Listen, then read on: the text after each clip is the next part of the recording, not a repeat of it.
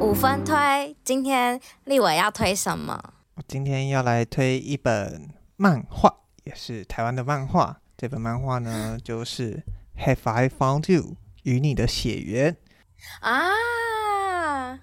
那呃，这部我有跟靠嘎讲过，它是由编剧是吴小乐，漫画是星期一回收日。那星期一回收日呢，就是我们之前有介绍过的《猫与海的彼端》的绘者。那编剧吴小乐呢，就是《你的孩子不是你的孩子》的原著。那他同时有出版也是很多很多很多作品。那这样的组合怎么会不好看呢？到底要怎么不好看？对吧？我那时候甚至不知道这部漫画在画什么。他在主打的是台湾首部造血干细胞漫画，但这几个字。你分开看都听得懂，但拼在一起你根本也看不懂这是什么意思。但是呢，我就冲着编剧是吴小乐跟漫画的绘者是星期一回收日这两个人的名声，我就去，我就是直接买了。那看完呢，果不其然，就是会让我有一个冲动啊！我先来解释一下，它其实算是一个计划，它是由高雄的西北福伦社发起，然后有一个。南艺大的副教授罗和林主持的造血干细胞资料库创作计划，反正就是他跟台湾各地的扶轮社也都合作，那希望透过这个漫画的题材去进行正确的公共卫生知识的传播，然后破除一些传统观念对于造血啊、对于干细胞或骨髓移植的错误认知。那它其实整个故事的出发点，当然就是我们的主角。主角她就是，嗯、呃，算是一位典型的女强人，但是她意外发现她需要进行骨髓移植。那其实这个过程是非常漫长的，而且它是需要等待的。因为台湾的台湾的干细胞资料库，其实虽然在很久之前就有因为一个意外事件之后而修法，但是因为这个东西需要大家的。主动的建档捐赠，才有办法建立越来越多人的资料库，因为国家是没办法强迫你去捐的，所以等于说，要真的遇到有办法配对，然后进行移植的人是非常困难，是有点万中选一，或甚至比万还小。那他的故事的出发点，就是在他在等待的过程中，他开始想起了家庭以及他。有个妹妹，但是那个妹妹刚生下来之后不久，就因为天生的体弱多病，成为家里最被关注的那一个人。那他其实有点因为这样，在得不到家中的注视之后，他其实最常讲的一句话，她其实就是说，她也习惯了配对本来就不是一件她擅长的事。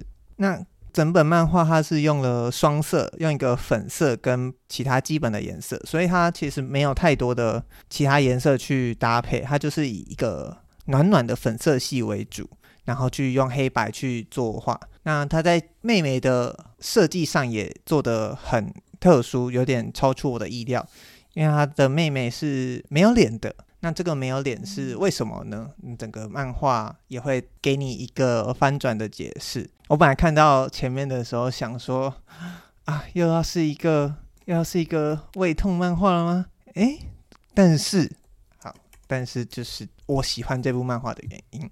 那他其实，在书中他还用了很多很酷的东西，比方说，他用兔子去表现护士，让整体的风格，或者是说他要经历的痛苦都柔和起来。那或者是他在中间也会用，比方说像一些图卡的方式去。告诉你，哎，这个血癌是什么？这个造血干细胞为什么会这样子？那为什么需要配对呢？那这个配对的流程通常会遇到什么样的危险？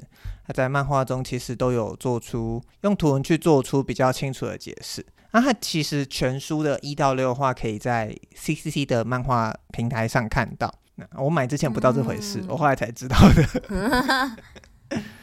但是他的收录的后来出版的单行本有。再加入番外篇以及他们的后记，也就是怎么促成这个缘起，就是他们两个人听到彼此要要参加这一部的时候，就是二话不说答应了的一些有趣的小故事和他们的访谈背后的故事。然后我看完之后就觉得，哇，天哪，我好想要去捐血，就是建档。对，但可是捐血有一个，他后面也有其实也有提到，他身边也有一个男性朋友。本来也要捐，但是有一个条件让他觉得不是很愉快，所以他没有捐。那个条件是，就是我不知道大家应该知道，克劳高雅我相信应该是知道，就是在捐血的限制上有一条是对于危险性行为的规范。那危险性行为的规范其实就是他把这对有包含说，你只要过。以男性捐赠者来说，过去五年内，即使只有一次曾经与另一名男性有过性行为，他都算在高危险族群。但其实这其实有点否认掉那个安全性行为这件事，就是好像说，只要你是这个族群，你做的一定都是危险的性爱。然后他还对女性说，只要你有跟同性性行为的男性，就是曾经有过这个刚刚讲那个条件的男性有发生过性行为，那你也不能捐。那是，所以其实我我没办法捐，我连一般的捐血都不能捐。现在其实是被这一条会挡下来，所以就是有点嗯，可能还需要社会去做努力，也可能需要执法者再进一步去再去改变一下大家的想法，这样子。嗯嗯，我不知道后来看到高雅有没有去看，或者是有没有去？我现在才知道 CCC 上面有啊，对，我会去看的。这是一部，我觉得，因为它只有六话，就是也很短小轻松。但我觉得你就是会被星期一回收日那个温暖的画风，然后跟吴小乐的说故事的手法给折服。那它是一部，如果你想要了解这个议题的话，是一个很好的入门。那如果啊，你对这个议题之前从来没听过的话，那它也非常适合你入手，因为它其实。讲到最后，它其实在探讨一个观念，就是要捐血的人，要能够血缘配对的人这件事，尤其是呃，好像是吴小乐说，他说在哦，我就。扩测一下华人的这个观念中，血缘非常重要，但血缘真的那么重要吗？嗯、就是他其实有点隐隐的去探讨这件事说，说认识的人，或者是有跟你亲生血缘的关系的人，甚至不一定能配对，甚至你在被骨髓移植，你被人捐赠之后，你会变成他的血型。那其实我们、嗯。常常在讲的血缘、血缘或什么，有些政治候选人很爱讲的什么流着同一条血这种话，对，血浓于和这种，它真的就是表面上纯粹那么纯粹的一件事吗？我觉得它其实已经不是事实了，对，它不完全是这样子。对，柯南也有一集，这刚好是跟这个有关，但我觉得，对对对，我刚才也想到柯南啊，你有想到那一集，那一集 但那一可能会爆一下中期的雷，所以我觉得还是不要讲好了。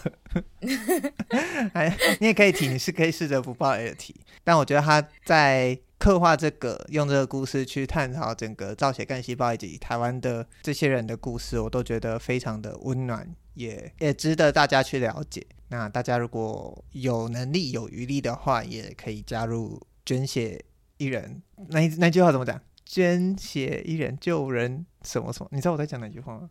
我不知道。嗯，有一句谚语啊，啊，捐血一代救人一命。啊，想说怎么可能百命？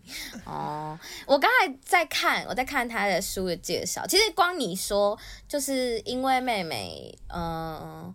从小体弱多病，然后所以作为姐姐的我，我看了一下他们主角名字叫以夏跟以东，以是草部的以，然后姐姐就要一直去让妹妹，然后让到呃已经有点像是不知道自己的需求，或是总是不把自己的需求放在第一。当你不把自己的需求放在第一的时候，那谁来 把你的需求放在很前面呢？